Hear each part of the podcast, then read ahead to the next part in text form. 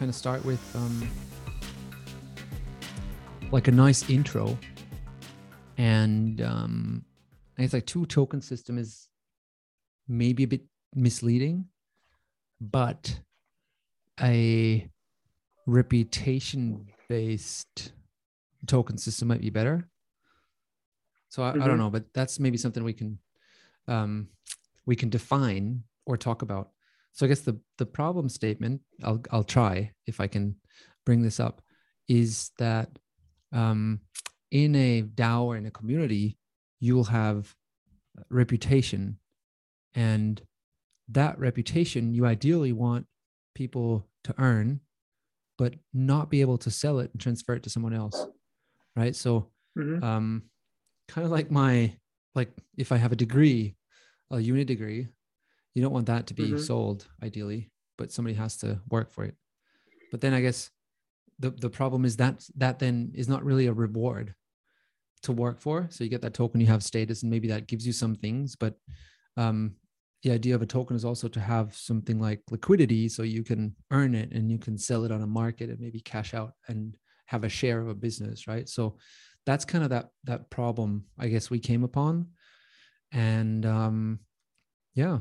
We've found some interesting avenues and uh, basically like, yeah, other other articles, other people thinking about the same thing. Most recently, Optimism um, launched something very similar to to the idea that we've had and are discussing, right?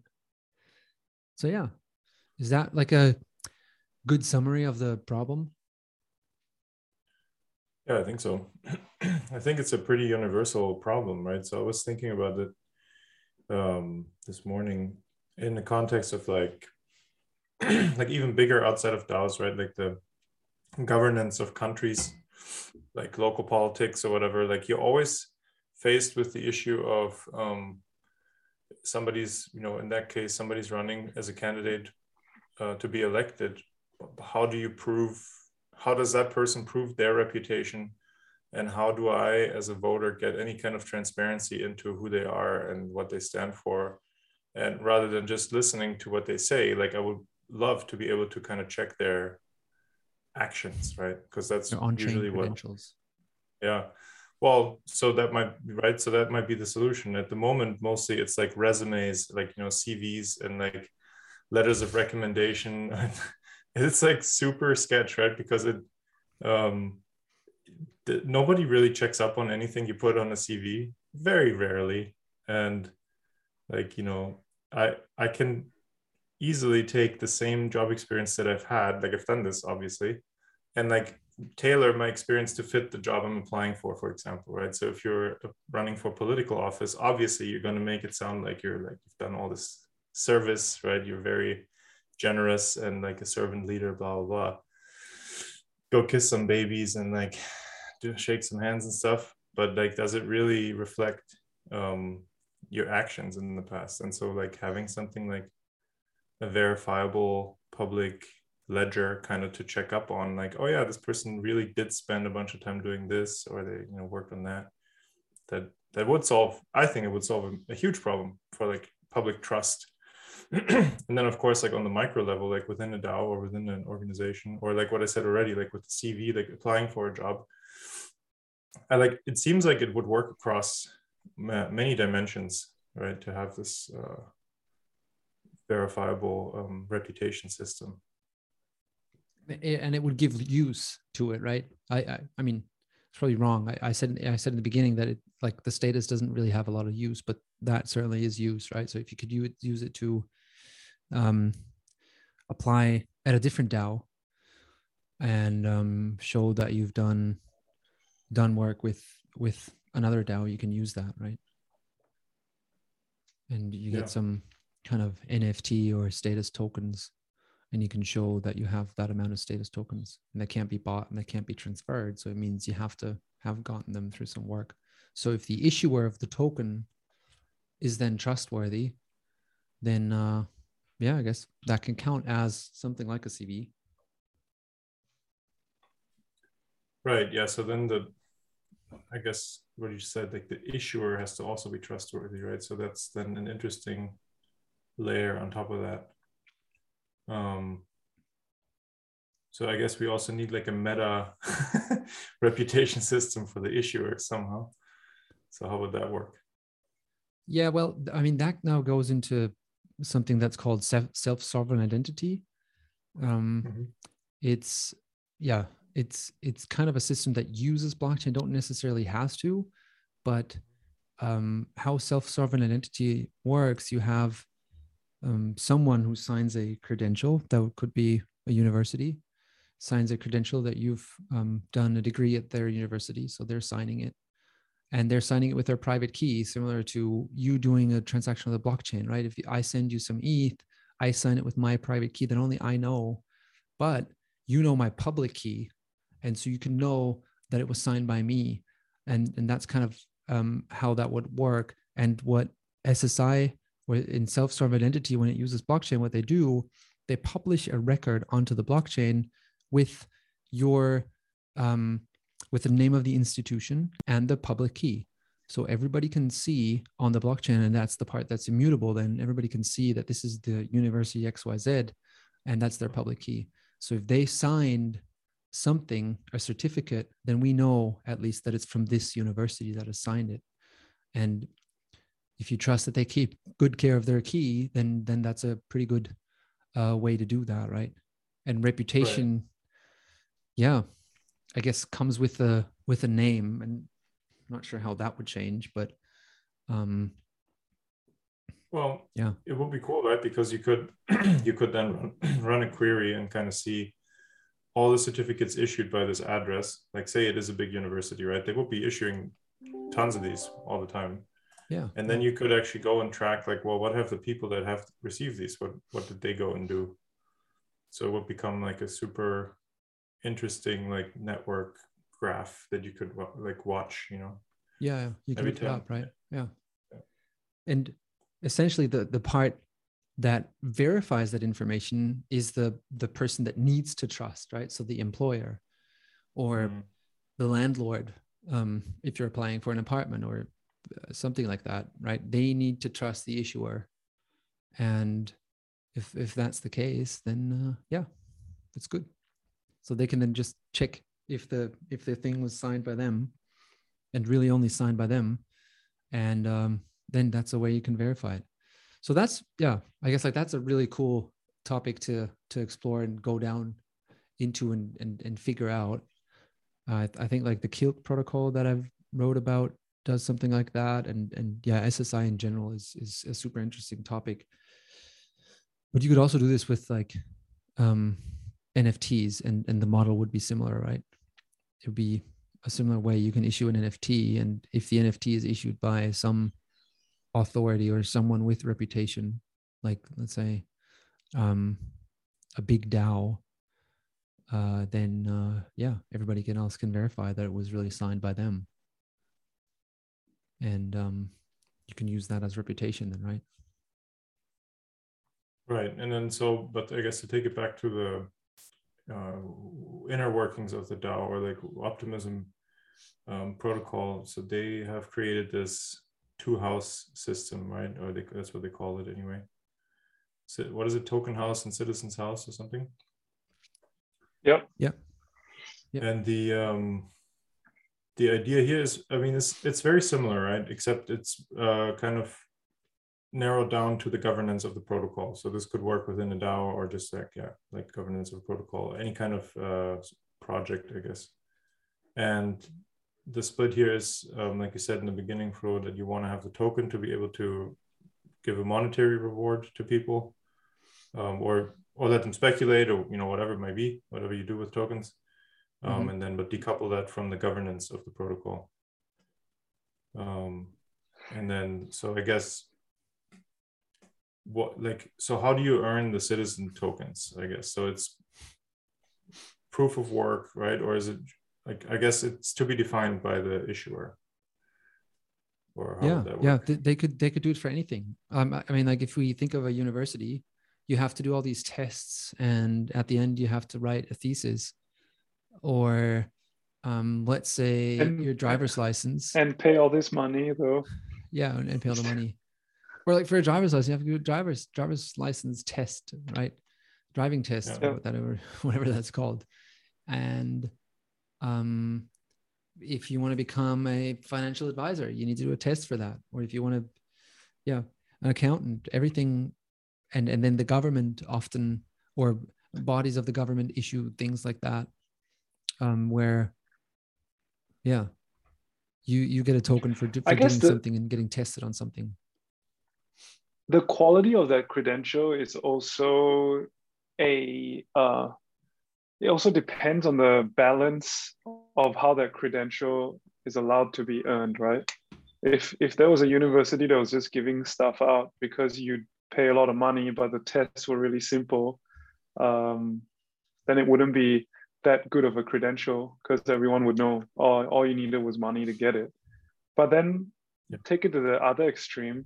If there's a university that was so, you know, so difficult to get in and so, you know, almost impossible to pass, and you take ten years to pass and get a, a bachelor's degree, no one would want to do it. So at the end, that's not a good system either because, you know, it's just too onerous. So uh, there's also that aspect of balancing, um, yeah, the difficulty of it to show, you know, show show that work was done. But at the same time, you don't, it's not about making it the toughest thing out there, you know. It's not like a, it's not, you need a barrier of entry, but it's not really a competition to say that barrier has to be the highest. Yeah. And, and maybe you can even like, this can even be something like incremental. So you can climb ranks, right? So maybe the university system isn't actually that good because it only has like these two levels, but then, and, and you do that um, for how long, how long do you do for a university degree? I don't know, six years or so. And then you've got that degree, mm. but the rest of the forty years that you work, there's mm. nothing like that, that ranks it. That all comes from like different employers. There was no real system on how to do that, but a system where you could like similar to a video game where you could just level up and like yeah. in, increase these levels over time and uh, collect more points. And that could be tokens in this case, or N F Ts.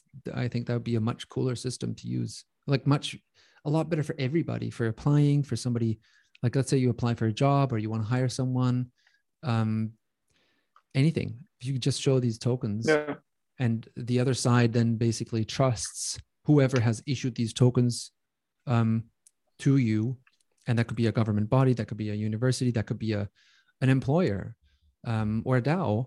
And they would say, hey, this guy has uh, added a lot of value to what we've done. And, and, he therefore has knowledge, and we've given him these, all of these tokens, right? Therefore that's, that's his level kind of. And, and so he could use that uh, to show that elsewhere. Right. So I think we're getting there with, with all these different initiatives. I mean, the A sixteen Z article is similar. They argue with that same um, yeah. idea, right? That you, yeah, kind of have this non-transferable reputation or status token that you can use for, for these kind of things. I mean, if we think about, um, I just have to think about, let's say you, you mentioned driver's license, right? You do you do this test, and then you, you get you take these lessons, you prove that you've listened to what the instructors said, and you've proven that you've got some basic level of coordination, right? And then you get given this card to say you're now allowed on the road, right? So that's that's one level of credential, correct?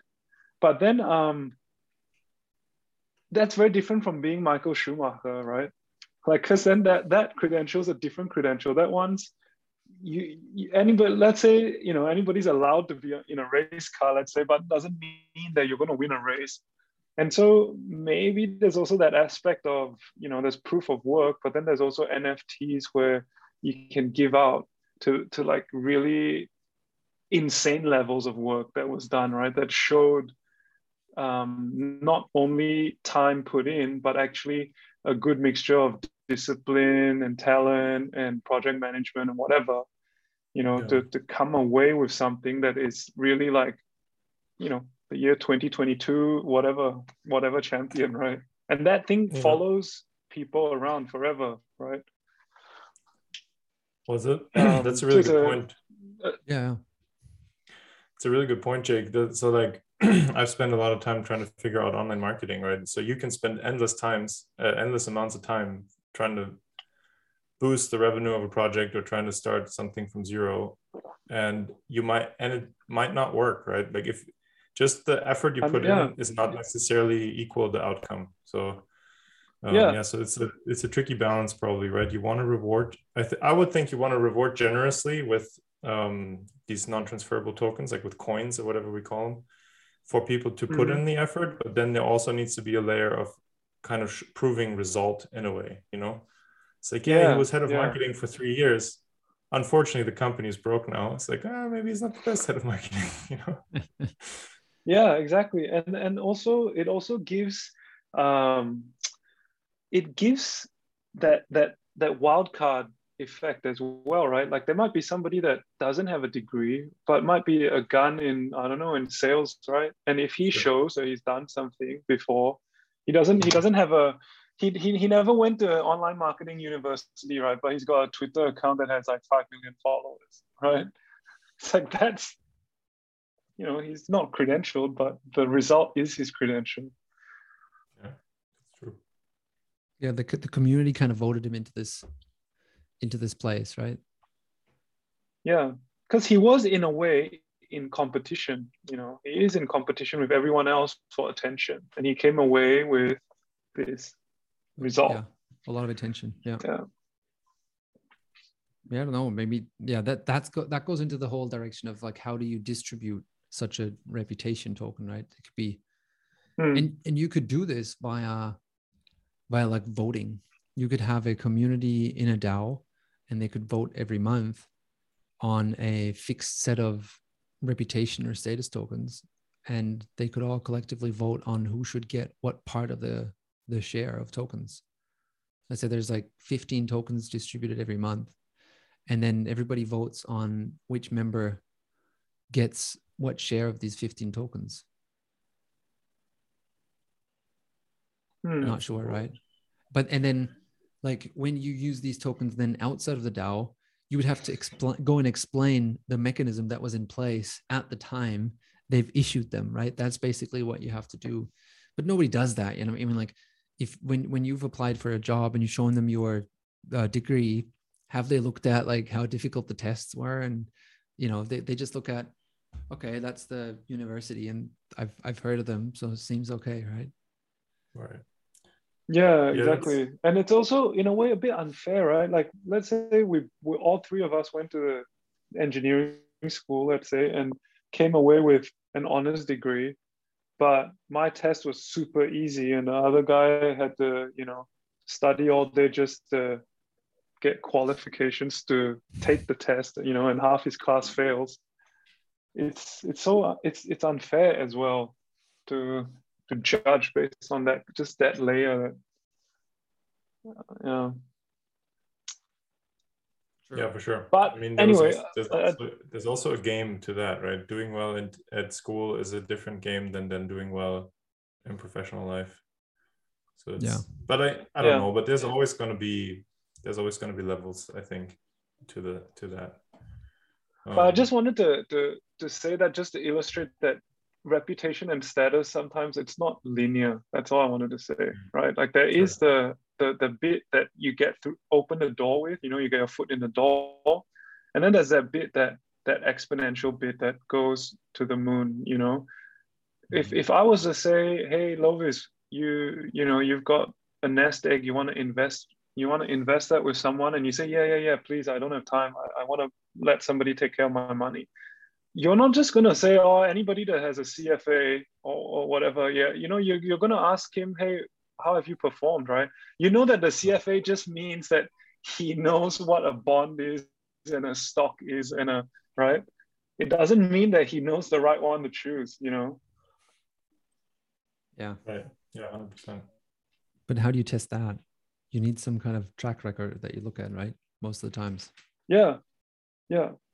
And in many awesome. aspects, um, in many ways, when we when we get to a more senior position in our work, right, in our careers, people start start to ask you less about your degree, right? They're more like, if you if you've worked for ten years, the, the degree would be like, oh, okay, I know this guy studied here. Probably give me some insight into his culture, into his networks, right? Oh, that guy studied at a Chinese university. Oh, he must have good contacts in China, right? That kind of thing. But if, they, if they're already ten, fifteen years into a, a line of work, I'm going to be asking them, hey, what did you do? You know, tell me something cool that you, you made happen. And, yeah. you know, it, it's so different, the, the, the kind of questions you ask as people move up that seniority rank. Yeah. yeah. But this, what did you do? That could be in a way something you could reflect with the token, right? So a lot of communities already do that with like with P O A Ps, with proof of attendance. This this proof of attendance protocol, and they basically issue an N F T if you've been to some meeting, or if you've been to some, if you've completed some course, then you get this N F T and you you you you have it and you can show it. So you can actually prove that you've done something or completed something or worked on a project. It could be like, you know, you've worked on this um, critical software implementation project, and at the end, the the project manager um, issues you this token saying like, you've been part of it. You know, you've done a good good job in that. You've been the, I don't know, you've been one of the architects or the developers on the on it. Yeah. And Maybe we I, can do I a just... P O A P that's, sorry, Louis, go. I think we have a small delay. That's why we always cut into each other. But um, I was just yeah, thinking for with sorry. our with our consulting projects, we should issue those to clients as well, both like internally and externally, because it can also become a, a badge, right? Especially since the topic is tokenomics and we help with the design. So then we have a paid engagement. We also issue them some sort of N F T or P O A P. And then if we do that consistently, and these projects do well over time, it will really also boost the reputation of the DAO, right? But like only if they show it, right? Yeah. And that's kind of the the idea. Like where where do they where do they where does the client show the P O A P? Like I could see I like know. a consultant where he would show it, yeah. or somebody that's worked for us or with us. Well, we have to we have to issue the well. So the thing is, though, if we only issue it internally, then yes, that, so then the DAO says, okay, like Lovis worked on this project, so that's that's good. But if the DAO also issues it to the client and somehow somehow they match, it, it, you know, doesn't yeah. then maybe it also becomes even more reputable, you know. Mm-hmm. Um, and maybe the client doesn't I think have the to way show it. Would work. Maybe we just have to build a site where they can, where you can enter their address and like verify, like, yeah, they actually did work on that, you know. But then yeah, I guess, yeah. I guess we could just spam everybody with our with our P O A Ps. Maybe that wouldn't work. Or so you can well. have the client sign it and send it, right? You yeah. could say you could build like an app saying, um, "Hey, thanks uh, for for the project. To complete it, please um, sign this transaction here. We'll issue a P O A P to every uh, consultant yeah. that worked on the project." There you go. I think that would be super cool. Yeah. Yeah. That's cool. And I would love if that P O A P, the A was not attendance, but was achievement. I think that would be really cool, you know? So yeah. you could give that P O A P out to people that say, you can say, hey, you know, uh, been, been, in, been part of a million U S D C worth of projects in a year, right? Like that's like a, a million dollars worth of projects in a year. Yeah. Or something like that, you know, that that would be a pretty sick sort of achievement badge, right? Yeah. yeah, that's even, that's even cooler. Like if you have a P O A P, a proof of achievement protocol. Yeah. And you would, in that, because you would basically put one of these, like you, you could quantify it. You could say like, hey, he worked on, yeah. um, he completed four successful client engagements, or he wrote uh, twenty yeah. articles for Tokenomics DAO. And then we could publish that. And, or he had like, Correct. Um, he had one article that had over fifty thousand reads. Um, yeah. Yeah. One million Twitter impressions per, uh, on a on a tweet. On a tweet, or, yeah. Or something like that. Yeah. Yeah. Because those are those would be freaking cool. Uh, I think status badges to get, right? And yeah. Um, yeah. And just now when you we were talking about giving it to clients.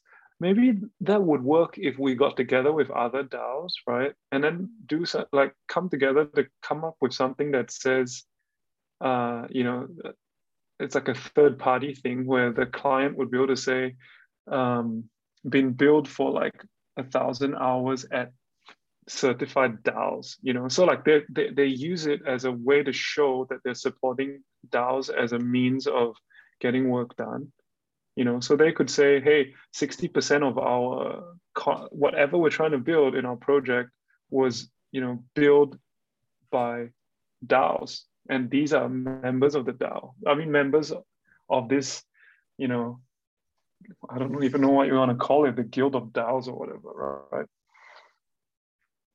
Yeah, yeah. Because then it's not just Tokenomics DAO, but any other DAO that's out there. If they get, it, it gives the incentive to a Web three project to go, hey, I want DAOs to do it if I can, rather than getting it done by a traditional uh, entity. Yeah. Yeah, I saw this tweet the other day. It said the real winner of the N F T craze was Fiverr. Because I guess a lot of people hired artists from Fiverr to design their N F Ts. But um, yeah. I think it was, yeah, I don't know if it's true or not. But I think like this on-chain credential thing, um, or like achievement, I don't know how, how you want to call it. That's like a, a really big topic that's now emerging. And I think the more, I think there will be like lots of different initiatives and projects, DAOs starting their own thing. And then I hope at some point there'll be this consolidation where you bring it all into this like unified format. Um, and that, yeah, that's going to be really cool. I mean, yeah, just, I don't know, just think about when you're like applying for an apartment, that's always the, the, the use case, this main use case that they bring with S S I. And you have to tell the landlord to give him like your uh, last paychecks and um, your rental history, and then some contact at your employer, some previous uh, agent, rental agent, I don't know what, all this kind of stuff you have to send them. And yeah, they can look into all this information. You don't know where they store it. Uh, so it's like, oh, a bit of a privacy issue, I guess. Um, but it's also cumbersome for you to get all this information every single time you apply. Um, yeah. So if you could just have that on chain issued by, by like my bank, let's say my bank or a DAO or someone else just issues me this thing, and then I can just go and use it every single time I do something. Yeah. Well, so in that, um, scenario, Flo, though, like, Uh, like a bigger deposit, like a financial security would also solve a big chunk of the worry of the landlord, wouldn't it? Because like that was always the thing that I found curious in the U S, like trying to rent an apartment. Yeah, you do have to fill out all this paperwork. Um, but then the deposit was only like two, three hundred bucks. And like in Germany, it's the other way. Like you pay like two or three months rent in deposits. So it's like thousands, right? Yeah. But it's a lot less paperwork. And yeah. um So I don't know, like this. Yeah. So like not saying that Here's you should both. be able to buy that reputation, but but of course, like like kind of like staking or like putting capital at risk does also, it does also work into the reputation to some degree, right? Yeah. Yeah, to where it kind of like proves. Yeah, because you have skin in the game, you kind of make sure that you're not lying or cheating on that thing. Yeah. You know, there's some sort of recourse, right? If you do lie, then at least there's uh, well yeah the, your money's on the line somewhere then in that. Yeah. Yeah, so I guess like this whole status thing, and that's it, it's all super interesting. You know, you can use it to for all these different reasons that we talked about, but like um what it does not have is this ability that something like a token or like a normal token that you can sell that's transferable, or shares have, right? You, they don't have liquidity. You can't just go out and and um, and exit the thing that you've invested or you've worked on and, and profit from it. And so that's why I think Optimism with this latest announcement, um, that's why I think they've done this like two or this, not, I don't know if it's two tokens, but Um, way and way it is, right? They've got this citizenship, which is non-transferable. So in, in some way, it must be a token. Um, so you have these two tokens, I guess, and one of them you can you can use to, you can sell it and profit from it. And the other one is just your reputation thing that you can show. So the other side, I think, I guess, like, is also really interesting, right? How would, how would you get that? And, and what, what then gives it value, and what functionalities do you give it? Yeah. Well, maybe it's also a form Wait. of uh, entitlement to earn token, right? So the fin- like, I, I really like the nomenclature that A sixteen Z had, where they called the status one like coin and the other one token. Yeah. Um, so maybe we can separate like that, so we don't, just so we know what we're talking about. But so well, maybe the coin. Maybe define it. So they said the coin was the. Yeah. Um. Wait, didn't they say points though? They said points. Or did there, I yeah. mix it up? Oh. Yeah. Sorry. So they said points for the reputation that we've talked about, um, and points. Uh, Optimism right, right, calls right, yeah. it points. Citizenship, right? So we've got points in the citizenship, mm-hmm. and then they called the other one the coin, and Optimism calls that their token, their O P token, and the token is on both sides. Uh, this transferable thing, like your regular token that you see. That you see. But sorry, yeah, Louis. Yeah, no, exactly. So, just, yeah.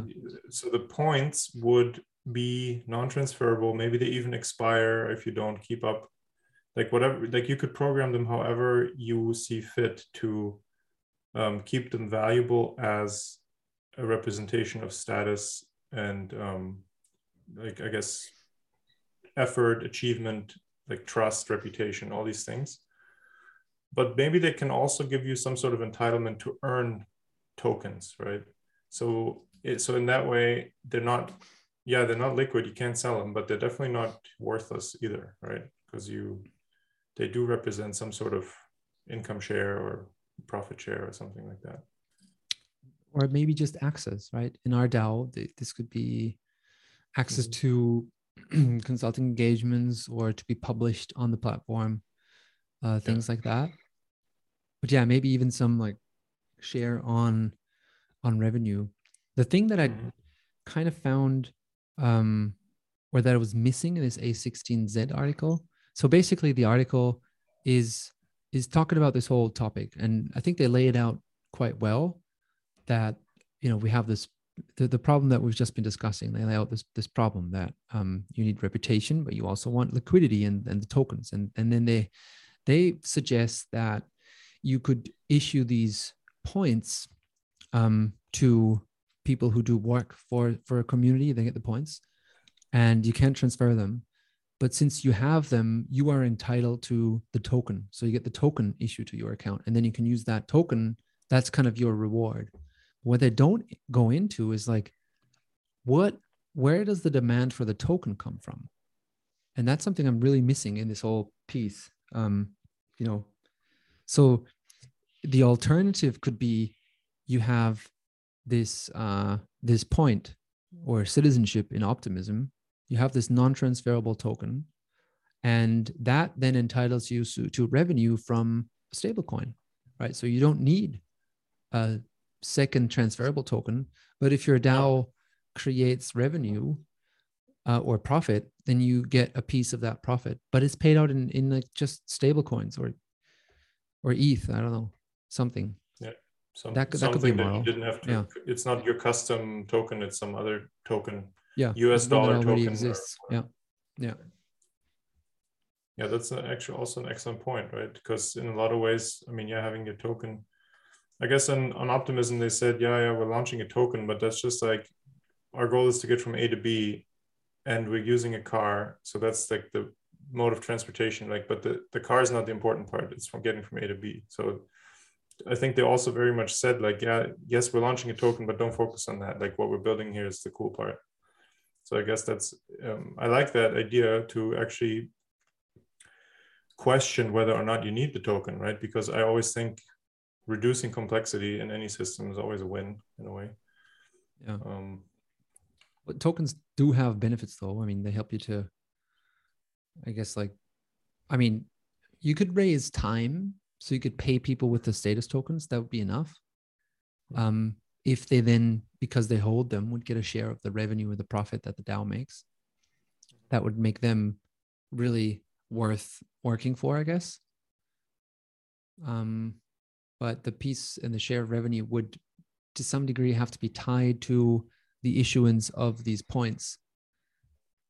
because otherwise, if more and more people get the points, then the the revenue will kind of be like split to too many people, right? And then it's not really worth having, well, and you can't even yeah. sell them. So yeah, I, well, there I needs really... to be a function where like everybody working on the project makes, you know, not the sizes maybe get smaller, but the whole cake's getting bigger. So that, you know, like the, so it has to be a positive sum game in a way. But um, but yeah, of course, because if you if you just have then ten consultants working one project, nobody wins. But if yeah. you if you yeah. have ten consultants yeah. who each bring in business and everybody has room to work on their own project, then of course it will be great, right? Yeah. Um. Yeah, I, I yeah, still so do think a token has, like a transferable token has benefits. Of course. Of course it does. And I mean, just from the perspective of a DAO treasury, being able to um, create liquidity around this value you're creating is is amazing, right? Because it's like a taking the your ideas, the creativity, and also the, all the input of your members, and being able to kind of almost pay in advance on that value you're creating. Um, like I P O style almost is, is, uh, is phenomenal, right? It really helps bootstrap these projects. Um, so, but then of course, there's also a point for criticism, because then a lot of people are like, well, if you really analyze it and you look at the fully diluted market cap, like, is this DAO really worth a hundred million dollars, which all they make is like, I don't, I don't know, some in, insert some sort of activity. Um, but then I guess, you know, I don't know.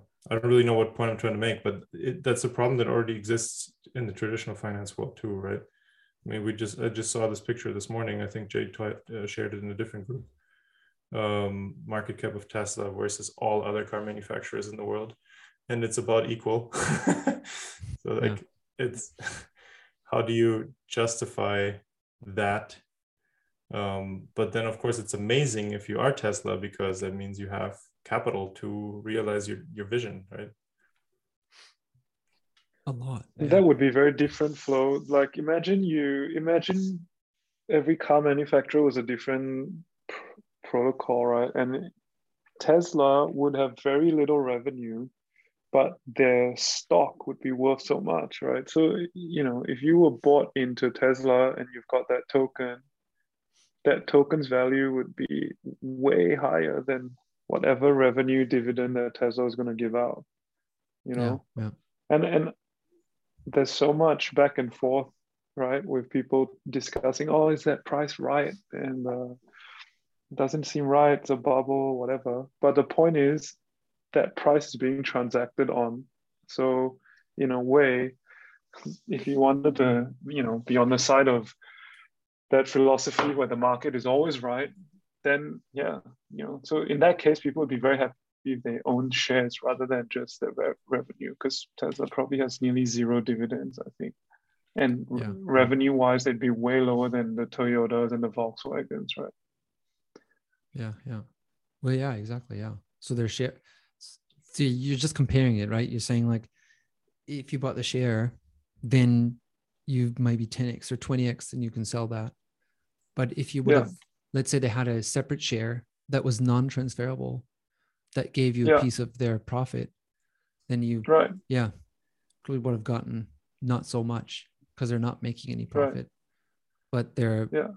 the shares kind of price in. And I think that's the majority of the valuations is like this future, right? Just like this typical growth stock evaluations. This like, well, yeah, in ten years, yeah. they'll be self-driving and they'll be supplying all the taxi companies and and A I and and whatnot and battery, and that's all the stuff that they will have, and that's why they're so valuable, right? And and that's why the to- that, the, the share price is so high. Yeah, that's the and because yeah. in Web three, I guess, like we we we briefly discussed this before, right? That maybe or most projects you would say are, are leaning towards the growth side of things rather than the value side of things, right?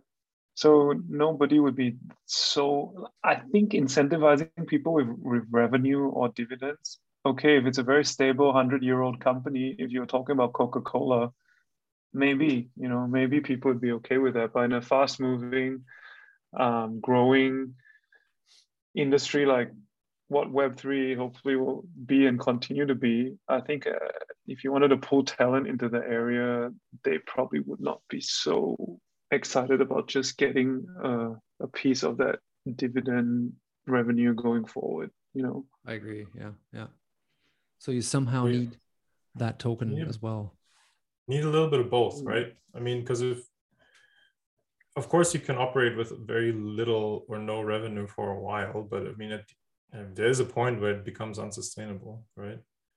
I mean, the mechanisms that enable like these insane growth stock company valuations also has a lot to do with super low interest rates for them to borrow money and blah, blah, blah. So like there's a, ugh, there's a lot of pathology that also goes on with that, um, that I don't, I don't think is, is good ultimately for, yeah, I mean, unless you're like a very skilled trader and you can like ride these trends up and sell at a profit all the time, then it's great. But unless, but if you're like buy and hold, then I don't know. I'm not like, of course, then yeah, the the big winners of the dot-com bubble are still around, right? And they've uh, increased by fifty thousand percent in value. So maybe what I'm saying is wrong, but.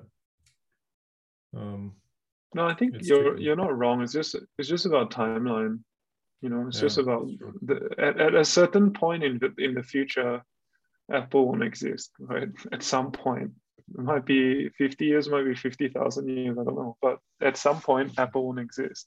Amazon won't exist, right? So, it's it, I think it's just about time time scale, and in which timeline are you looking to boundary your investing decisions? And I think. For people that are working in projects in the Web three space, everybody's looking to compete and to grow and to, to, to eat market share, right? So in a way, they're not they're not there for the stable for the stable payout of three percent of revenues forever, right? They wanna they're going for all the marbles. They they want to be in a project that it's going to take over the world, right? And in that situation, they want that ownership. I think they don't. They want that ownership, and at, at the when the time's right, they want to be able to cash in and cash in quickly, right? And if you call option, can't, yeah. exactly, and you can't. Nobody buys a call option for dividend, right?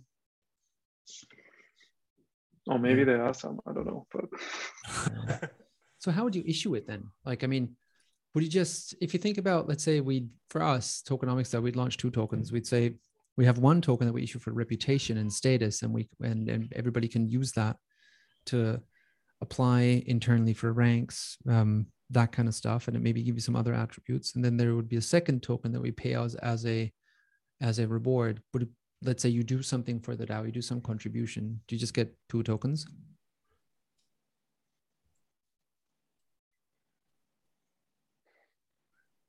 Would there be like I a guess. different payout mechanism? And well, like I mean, what, yeah. What are the other specific functionalities of the tokens then? Um, you know, I guess like the one, the, the, the thing that Optimism does, they on the one side have, I guess, the thing, if I understood this correctly, they have um, both sides can vote. Right? They have the citizens and they're non-transferable. So they want some influential people that, that can vote on, on issues. Um, and the, the token holders, so the capital that comes in and, and buys the tokens, they can also vote. But there's like this, you, you kind of have that balance, right? Because uh, between people who've been with this for a long time or have kind of earned their position and, and people who have just bought in to their position. Yeah. But yeah, just. Uh, well, still... it's kind of like the, you know, division in government, right? I mean, the uh, House of Representatives and um, the other one, or in Germany, the uh, Bundestag, Senate. Senate. Yeah, thank you. And that seems like a good idea to introduce to kind of give everybody a, a voice, which is probably smart, um, because that way you also keep in mind, because you know, investors or people with capital are also very important to your project, right? Like it's also oh, not yeah. fair to say, oh, they just like want to buy reputation, tell us what to do. It's like, well, maybe their interests are very well suited to your project, you know, why wouldn't they be? Um, yeah, yeah. Unless you like hate money. Um, or unless you have something that's like locked value and somebody's trying to steal it from you and they're doing it through buying up all your stuff. I don't know. But I think generally speaking, investors' opinions should be heard for sure. Um, and then give you like a, yeah, the system of like checks and balances, right? So that both sides are represented and they can kind of um, discuss it out and then make a decision. That sounds really cool. Um, so I guess like, it's almost like having uh, somebody represent like new members, uh, like there's say there's a new membership chair in our DAO, and then there's like a contributor chair and like a O G principal chair, something like that. And they just like meet and they argue over stuff. And then at the end, they come to some sort of consensus. And then that's how they decide to go. And I guess you could, instead, rather than voting for individual representatives, you can kind of uh, crowdsource these decisions, right? By giving everybody a vote. Yeah. Um, through governance, governance function of a token. Okay. I guess in, in our decision, when, like when we discuss these things, right, it's always important to focus on what we're solving for. You know, there's the incenting, incentivizing aspect, right, to the whole token payouts and distribution. And then there's also the governance side. And just just wanted to say that we, we need to be clear, like, okay, first, if let's say we're talking about governance, then what do we actually want to govern?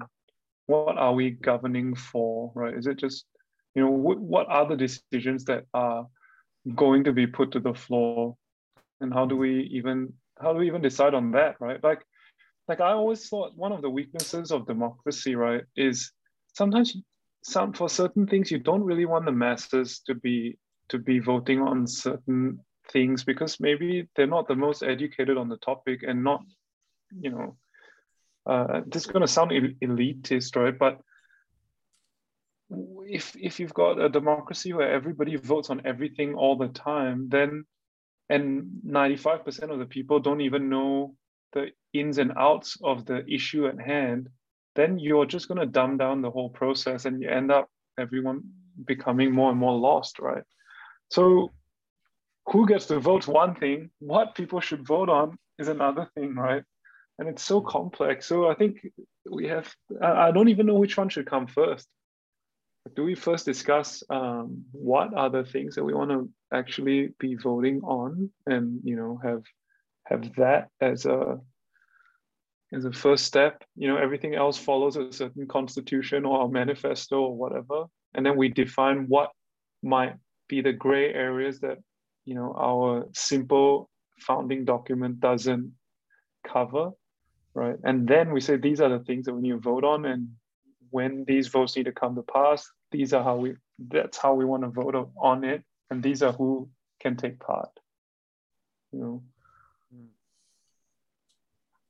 Well, I think um, typically it's done. I mean, so yeah, of course we, we could define an area of like, kind of, we define the channel of discourse, right? And so within that channel, you can then make proposals, for example.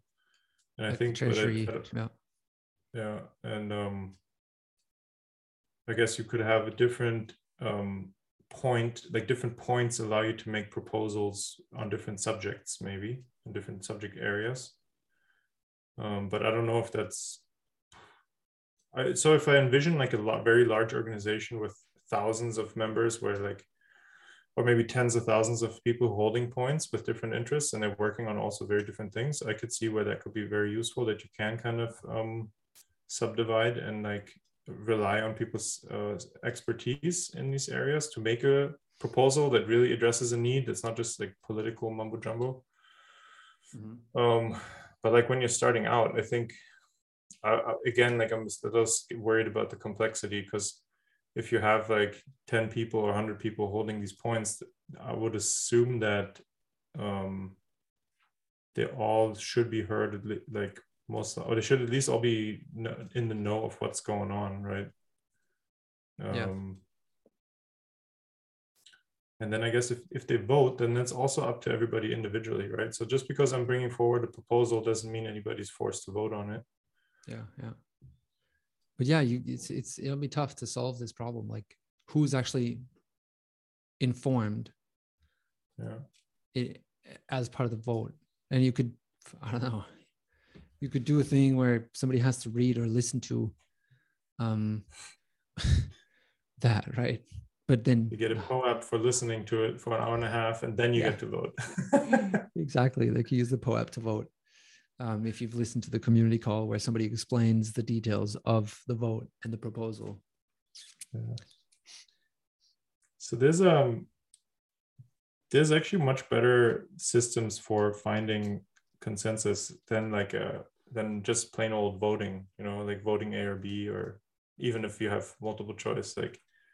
So I, I have yet to see this uh, being realized on on the blockchain, which, but I think it'll actually solve a lot of problems because, so that, you know, I learned about this uh, technique called um, systemic, in German is systemisches Konsensieren, uh, systemic consensing, I guess, in English. But it's it's really cool. So the basic idea is, rather than voting like, yes, I'm for this or for that, or I'm for this and against that, you're voting, you give, they say there's five proposals, and you're giving each proposal points based on uh, resistance to feel, you feel to agreeing to it. So say if I give a five, it's the highest score. So that means maximum resistance, means I'm not for this one at all. And zero would mean my favorite proposal, let's do that one. The cool thing is that it creates a data-rich environment because now we have basis for discussion, right? So now I see who voted which way. And then I can go and say, hey, Jay, why, why do you not want us to buy three Lamborghinis? I see you put five there, but now we can have a discussion about it, you know? Because I won't get to buy three Lamborghinis unless I get you to lower your number. Oh, I thought I was going to say because I wanted to buy six. Yeah, exactly. So, like, well, no, but, but see, yeah, but so this... Good point. But so this would come out, right? Because usually if you vote against three Lamborghinis, I would just say, well, he, he's just against it. I have no idea why. He likes Ferraris. You know? But yeah. If you're like, um, it's kind of cool because, yeah. it can, you know, Ferraris all day. it gives you more, it gives you more data to work with. And I think it increases the quality of discussion. Because then when you, when I go to, it's like, Jay, what's wrong? Like, and you're like, oh, I want Ferraris. And also I want six of them. I'm like, oh. Okay, so it's not an issue of like spending too much money, you know, we at least we yeah. cleared that up. Yeah. So that's true. Wow. Okay. I think that, yeah, maybe Snapshot has something like that.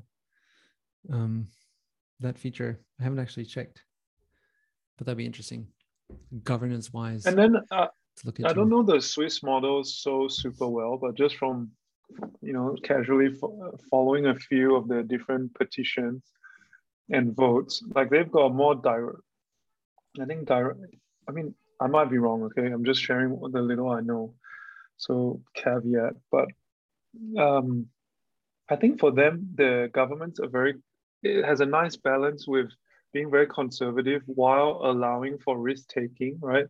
So in a sense, uh, I, from what I understand, the, the government's there to just enforce what's already always been agreed upon and how, you know, it's always been done. No, no changes, right?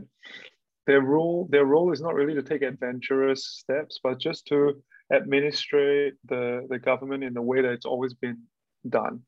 But then when something comes up where, let's say there's a war somewhere and they want to take in refugees, right? Like that's something like, that's, let's say new and, and, and, and contemporary. So then what would happen is, they would go around and get a, people to sign a petition to say, hey, this is something that uh, enough of the population thinks it's important for us to consider doing. So once it, they've hit a certain threshold to say, okay, there's one hundred thousand people that want the Swiss government to take in refugees. There's one hundred thousand people that want the Swiss government to uh, back the currency with gold again, whatever, right? Um, then the government goes ahead to then discuss, right? Their version of parliament go, goes and discusses the topic for, uh, uh, I don't know, a few weeks or months. Everyone gets um, educated on the topic, the pros and cons get talked about, and then there's a vote. And I think even for the vote, when you're voting to change something, it's not like a fifty fifty thing. You actually have to have something like seventy percent or something to say, hey, we need to change this so that we can now move in this new direction, right? So that's, I like it because it allows for informed consent or disagreement. Um, it also allows for con this nice balance of conservatism with liberalism, right? Uh, you, you, you, you can take it. You can't, you can take risks, you can do something new, but it's not willy-nilly. It's actually, it needs to be informed and discussed first. Uh, so I don't know whether that could, could be some, we could do that with to, like with, with the governance of the, the DAO, right? Like in a way to say, hey, things only need to get voted upon when X Y Z conditions are met and how many number of token holders or, you know, uh, point people with a number of points, right, agree that this thing needs to be voted on. Then a vote gets called, and uh, maybe then a few discussion calls can happen. And like you say, that with the P O A P, like you need to take part in these calls before you can um, put in a vote. You know?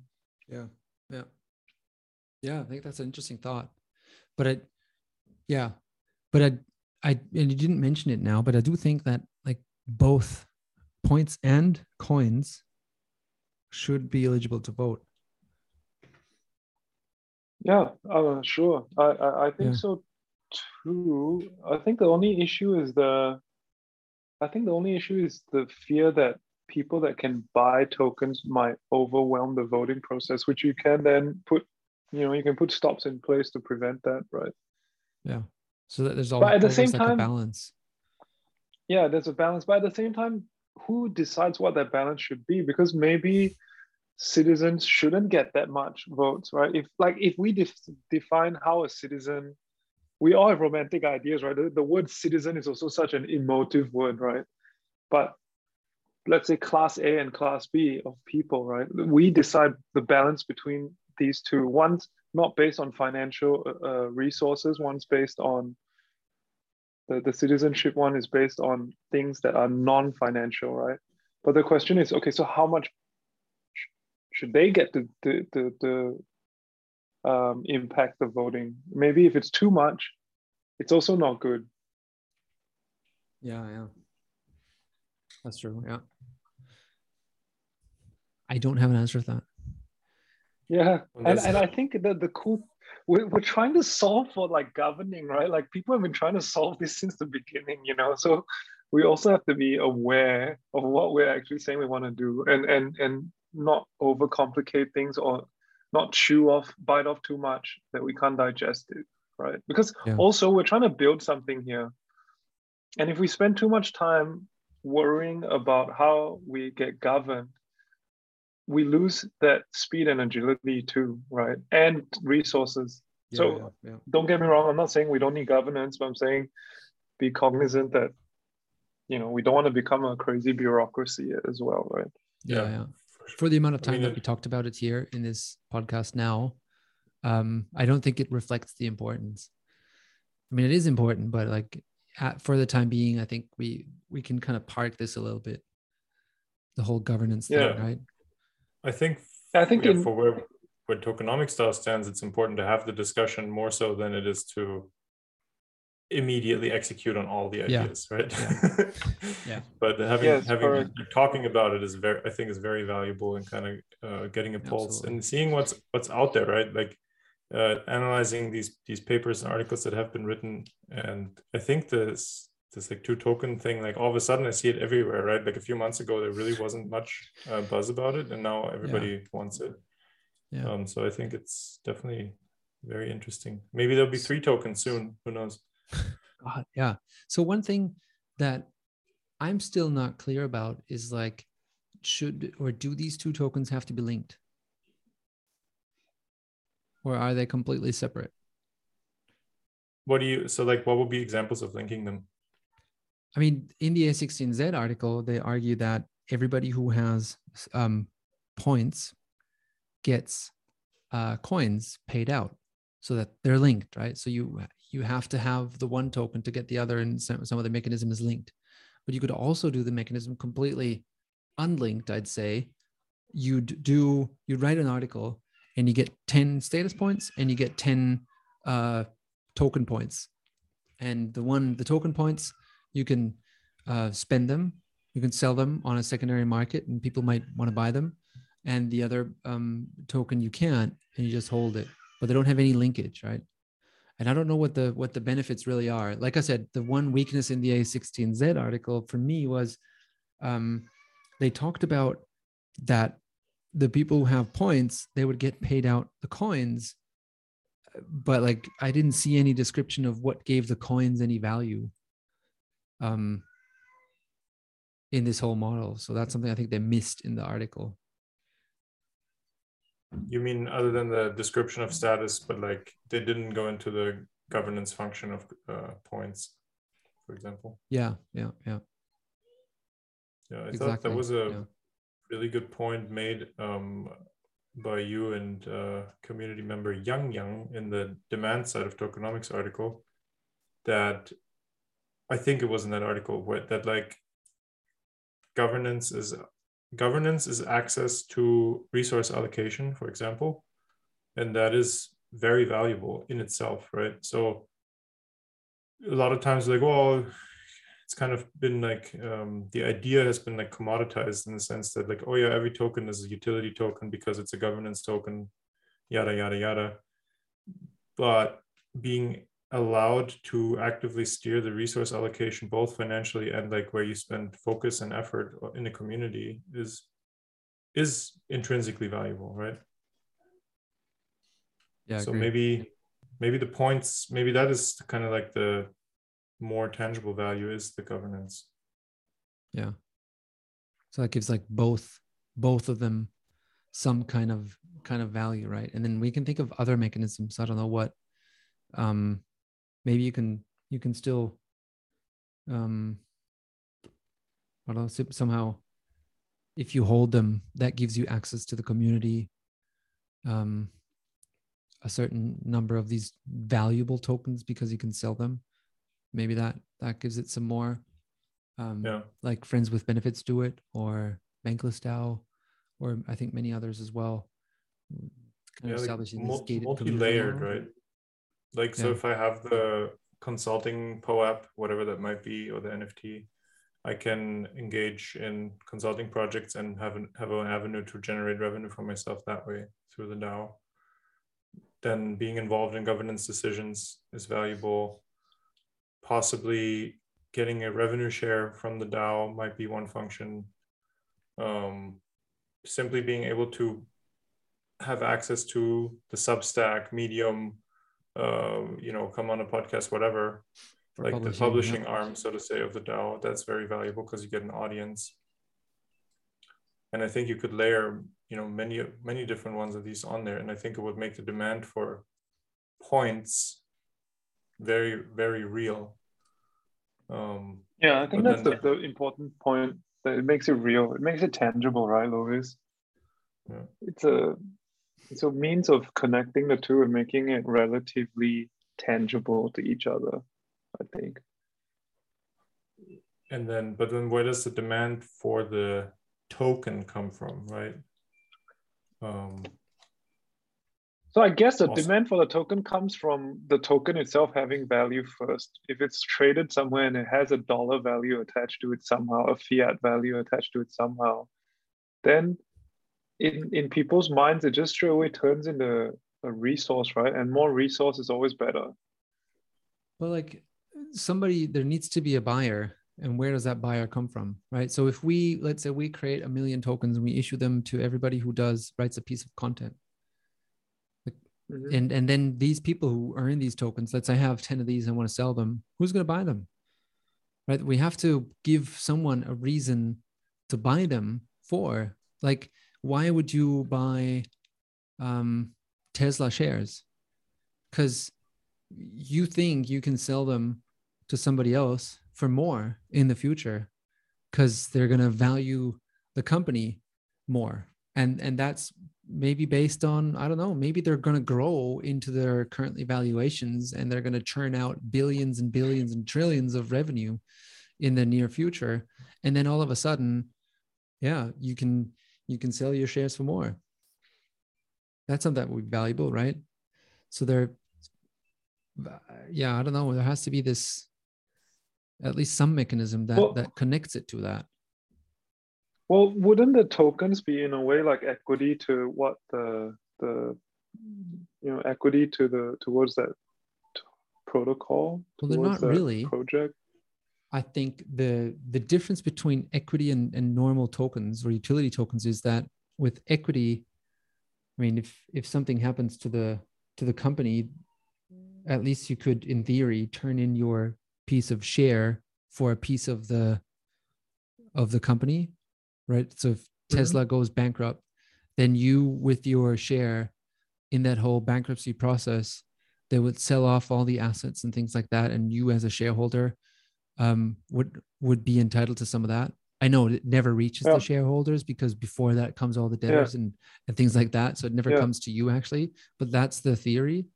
And I'm not mm-hmm. sure if that's the same for tokens. Right. Because there are no. But we could assets. Make it that way, right? Maybe well, or you could make yeah. we don't have physical assets, but you. But could, intellectual property, maybe. You know, they content. Yeah, brand. And they could yeah. own.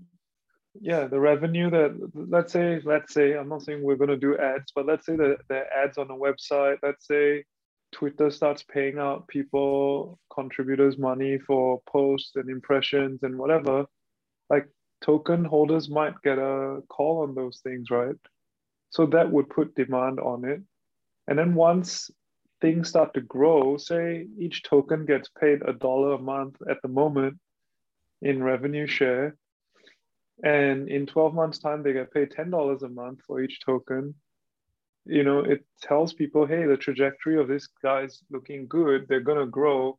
And then that pushes people into that Tesla, Apple, Netflix mode, right? Of, oh, they're growing, they're growing. I want some. Yeah, yeah.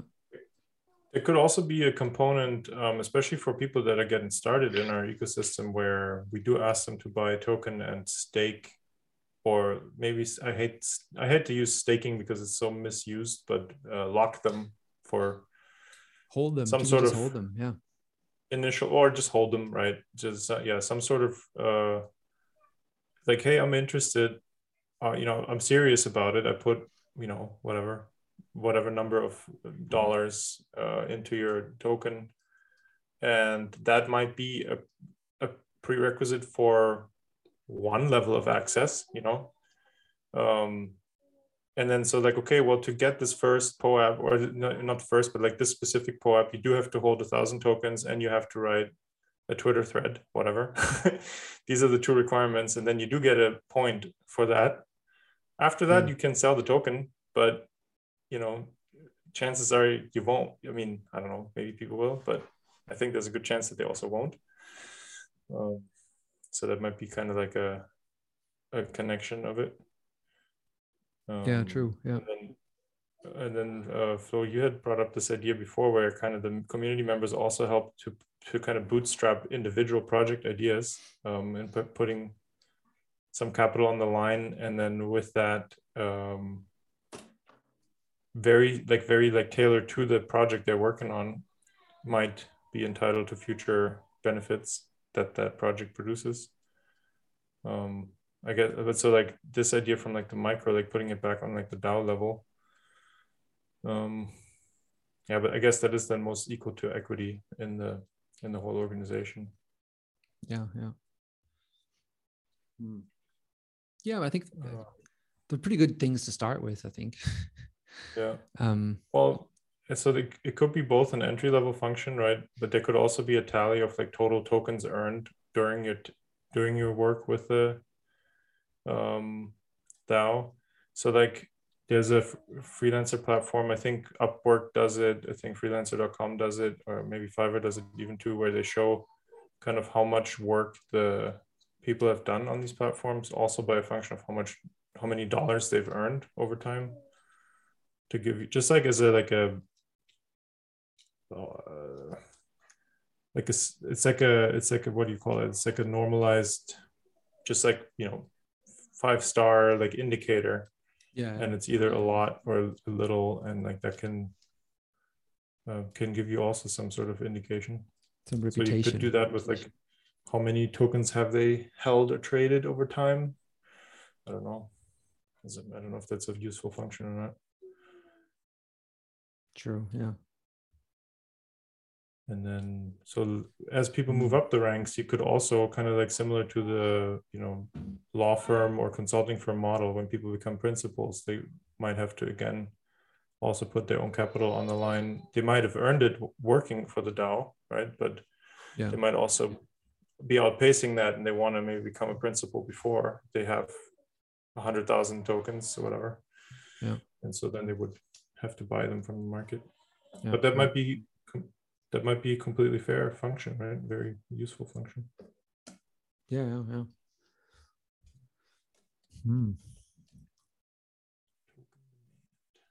Yeah. I think there's still a lot of cool ideas to explore.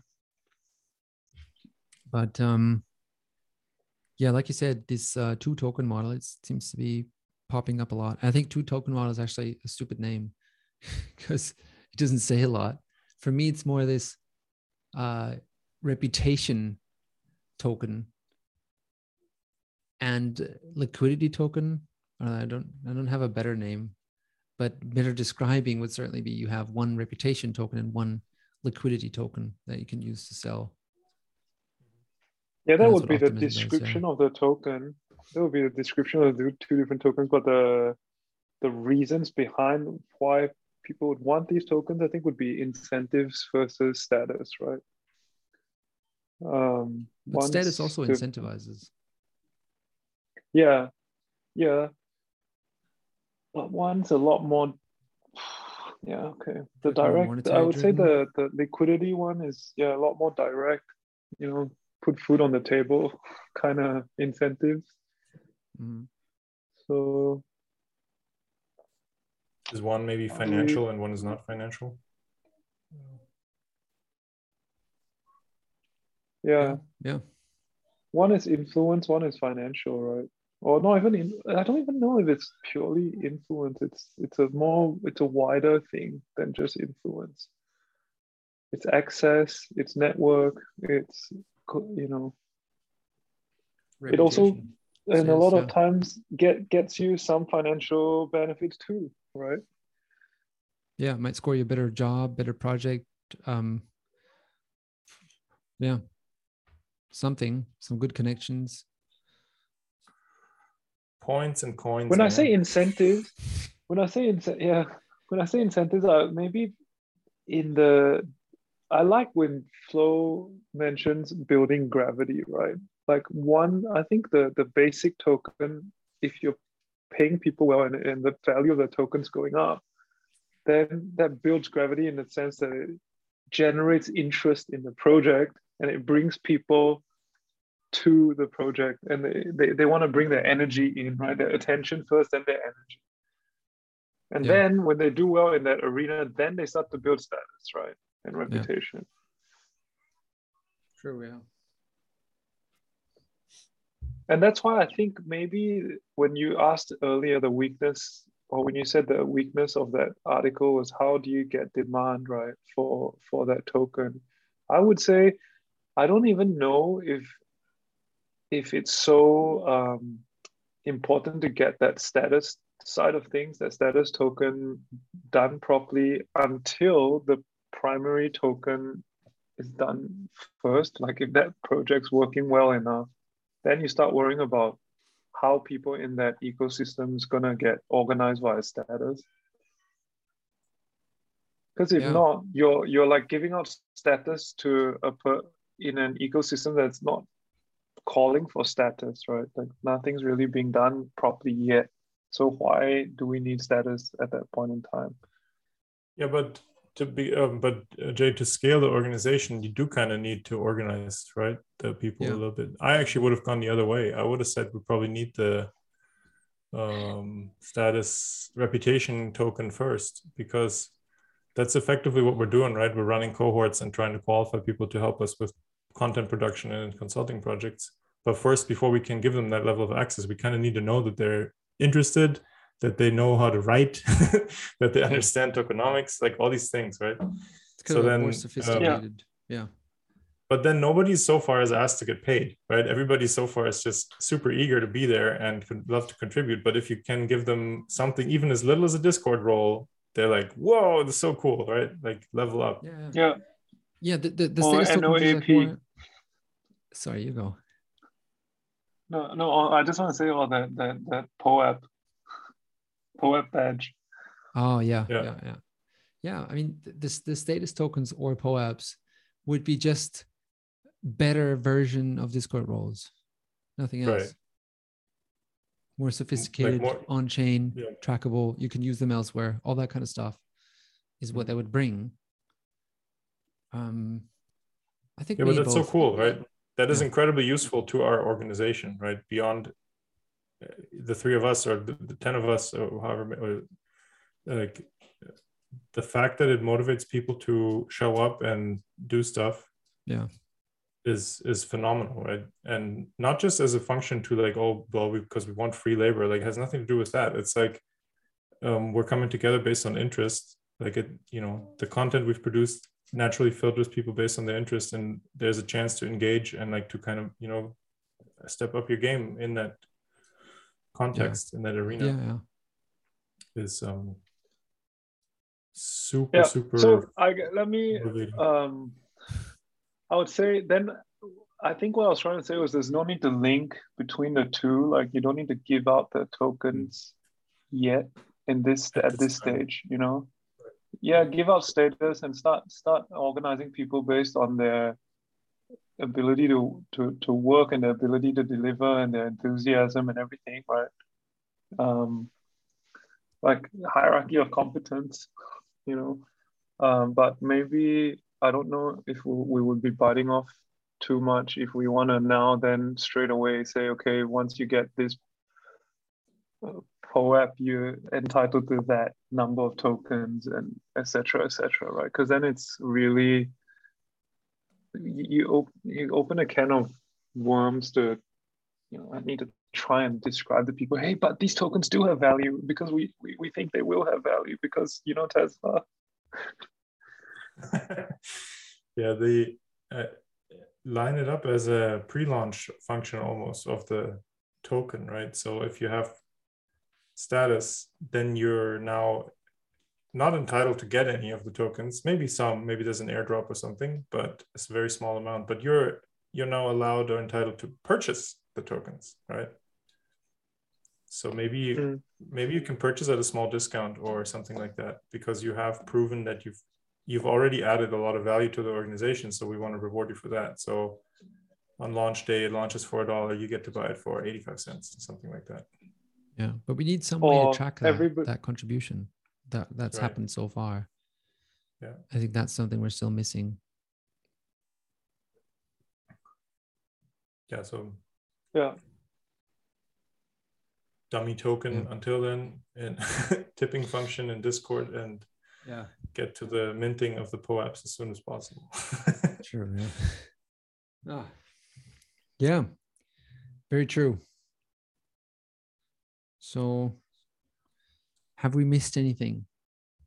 Have we anything we haven't discussed yet about this reputation token system landscape? I'm sure. And that's like the fun of Me it, too, right? Yeah. Yeah. Tell us what it is, um, if we have. I hope I can use this one, now to finish uh, one thing an I, article on it. One thing I would like to bring up though is that even though we, I, I, I expect that um, we agree that it's an iterative process, and as time goes on, we'll keep adjusting to get better and better, right? At incentivizing and keeping people motivated and being fair. The, the downside though is that the more we uh, iterate, the less we seem consistent, right? So people can make long, they want, people want to make long-term decisions based on stable systems, right? And if we iterate too much and too often, then the system becomes, it, it starts to get viewed as an unstable system, right? And then people might not stay for the long haul. So it's just another thing that we need to keep in mind and keep in check. Yeah. Yeah, so at a, at a certain point, only only governance decisions can make these changes, right? So then the people active in supporting the protocol or the DAO would also be the ones making the decision, and thereby would probably then not think of it as unstable because it was their decision. Maybe. Yeah. Yeah. But again, I think it would be also about balance. Like if the governance people, the people in charge of the governance make too many, if they're the only stakeholders in the, the thing, then okay. But if there's also a large group of users, let's say, right? Hmm. Um, and they feel like, what? I haven't, I haven't followed for six weeks and now I'm back and everything's different again. It might give them pause, you know? Yeah, yeah. Sure. True. But yeah, I guess like bigger changes, we would take some time for that. Mm. Ideally. So like in protocols, these kinds of decisions or this like approaching instability have led to like hard forks, right? Where then two sides like had different opinions and they could not reconcile. So they were just like, well, then there'll just be two from now on. And you guys go do yeah. your thing and we'll do ours. Exactly, yeah. And then one's secession. Yeah. Yeah. Yeah. Has this happened on a DAO level too, Flo? Did, did you know of? Mm. I haven't really heard of any, no. Mm. I guess because it wouldn't be such a like forking event, right? People can just go and start their own. It's like not really Yeah, tracked. That's the thing, yeah. I guess, yeah. Here it's like more the people that are the the key resources, maybe the brand, the reputation of the whole thing. Mm-hmm. Yeah. What though? But if if people are really unhappy, they just sell their tokens, go start something new, and tell everyone on Discord, "Hey, I started this new project. Exactly. Come over." Right. Yeah. There's no source code you need to fork, the, really. Yeah. Yeah. One of the beauties and one of the yeah, one of the beauties of the system is that you know everyone can migrate wherever they, they get treated best and they believe is the best return on investment, return on time. Yeah. Yeah, that's true. Yeah, so that is a, I mean, that is like the base layer governance function, right? You vote with your feet, you just leave. Yeah. Digitally, exactly. Like join a different server. Like, yeah. Out of here. Yeah. It's much easier than um, the physical voting with your feet. Yeah. You can still do it. What is much easier than giving thirty day notice or something like that. You know? Just please. Yes. Yeah. Just sell your tokens and leave. Do something else. Yeah.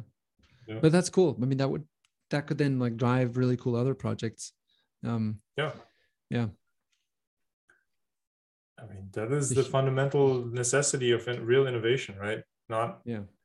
That's also like, okay, this is like macroeconomics again, but like, that's actually also why I'm so pissed that we've been in this really low interest rate environment where massive corporations can borrow for almost zero and just keep their, their little gravy train going because it actually kills innovation, right? Everybody's like, oh, but Amazon, Google, blah, blah, they also innovated. I'm like, no, they're not. They've, they're just, they build a machine that makes them money and they've been yeah. using billions to keep that machine running. They have not built a billion machines. I mean, okay, of course, like, of course they have been incredibly innovative at some point, but radical innovation is something that's like the zero to one stuff, what I'm talking about, right? So yeah. like make something out of nothing. And we've had very little of that actually in the last ten, twenty years. And I do think it's a lot because of that. So I like this. Kind of it's a lot more um maybe it's a lot more harsh or cutthroat, I guess, but const, you know, I don't know, like constraints is what creates creativity in humans, I think. So also this problem being faced with like, well, I, I have no resources to build this. How do I get resources to build this? Like that's always an awesome problem to solve, right? Yeah, yeah. And, um, yeah. and if you can make it, then that validates your idea. And if you live in an environment with like unlimited resources, why even try? Yeah, exactly. Yeah. Yeah. No, but the issue, even, even worse, right, is unlimited resources being given to a very centralized view. And that's yeah. the issue, because they, you right now, when you think about it, everyone's not trying to sustainably solve the world's problems. They're trying to make enough of an impact to show that they've got a very crazy trajectory going on. And then they hope for this very profitable exit, right? And the, the reason why they're thinking like that is because they know there's no point in trying to make it too big, because they can't compete with the other guys that have access to unlimited capital. And so the best way to play the game is to just get bought out by these guys, by these big guys, you know, oh, oh, let's do WhatsApp so that Google can buy us, Facebook can buy us, whatever, right? Um, and, and I think that's where the corrupt, corruptive process begins, that, that capital is scarce, except for the very few. And then the very few then take this capital to just buy up whatever might be competing with them. And therefore you end up with innovation getting st- st- stymied, right? Yeah. Yeah. I mean, in the, so, back in the day, there was this thing about who killed the electric car, you know, and they were saying, oh, actually, maybe we could have gotten an electric car way earlier and the whole grid would have been different. The whole oil and gas infrastructure, what would oil and gas be used for besides pushing combustion engines, right? Would all be different, but at the moment, the guys that had capital, or at that moment, the guys with capital was, you know, the big oil companies, and they said, hey, we'll just buy your patent, we'll just keep you underground. And maybe the guy who designed that electric car got pretty rich, but it didn't change the world, right? Yeah. Yeah, there's, I mean, there's a lot. That's a really good example. And there's a lot going into that, right? The supply chain for combustion engine cars is much more complicated than for electric cars, for example. So there's whole countries' economies, um, namely the one that I live in, depend on that that train to keep going, right? Because if you don't have motor engine blocks, then you don't need the same kind of machinery to make them, or like, you know, to forge aluminum, or, you know, all these things. So yeah, it's a whole yeah. it's a whole thing. And even the whole um, energy, like if you if you if you not every country has oil and gas to drill, right? But every country can put on a nuclear reactor to generate electricity, you know, and and therefore that's another layer of decentralization, right? The people yeah. people that have control of that energy from centralized locations would be very, very unhappy with giving that monopoly status up and saying, oh yeah, okay, every country can now have access to electricity and get industrialized, right? It's yeah, I mean, why, why would they want to give up their power? Same for solar, right? Or wind or whatever. Yeah, exactly. Yeah. It's a big, it's a, a big force also holding back, I think, renewable development is fear of decentralization from like the legacy systems. Um, but yeah, of course, these things also have a supply chain that needs to be figured out and all that, you know, there's no free lunch ever, but, but yeah, that's, uh, for me anyway, I think it's a good uh, segue into closing this discussion, because it's, we, I think once again, land at the place where Web three is so awesome because it helps us create the change that we want to see in the world, even though it's super cheesy. But is, working together in this format as a DAO, like I think all three of us believe it's the future of work, right? Yeah. Having having this yeah. like ability to vote, however, with your feet, with your tokens, with your coins, with your points, uh, sure is a lot better than the current system. And yeah, I'm excited to build it with you guys. True, yeah. Let's hope we can we can get something going on this model. Cool. Yeah. And whoever's listening, any good ideas, please let us know. Yeah, absolutely. Or maybe you want to come on and talk to someone, talk to Flo on what you think might be the best way going forward. Would love please, to have yeah. anyone on. Yeah. Yeah. All right. Then uh, cool. Shall we close it? Yeah. Call it a day, call it a night. Like, do this plug. Oh, Lovis, do the plug. Lovis, I'm waiting for it. I know. I was oh, like, man, someone else can do it. No, man. Join our Discord.